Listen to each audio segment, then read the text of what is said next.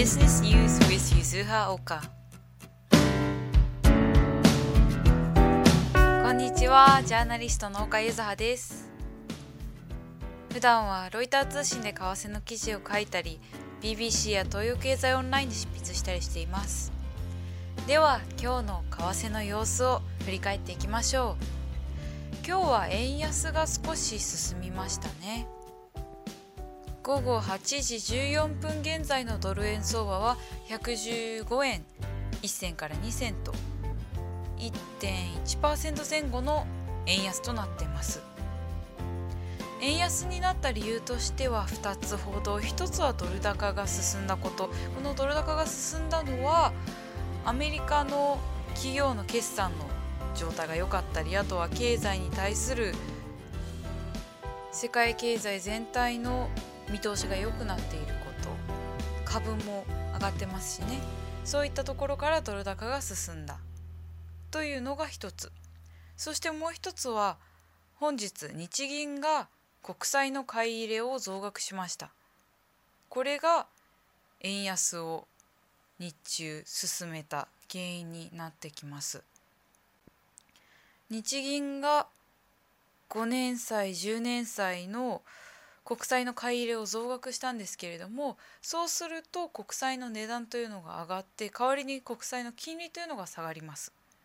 そうすると日米の金利差というものが開いてくるんですね。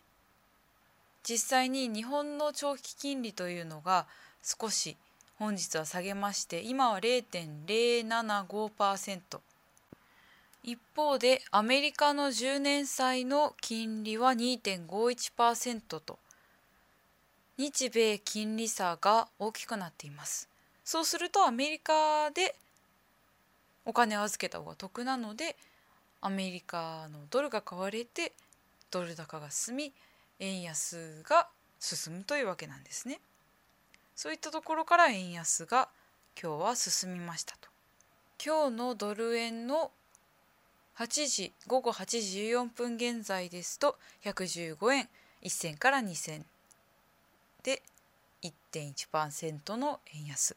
ユーロ円でも122円。90銭から94銭と。0.7%の円安となっています。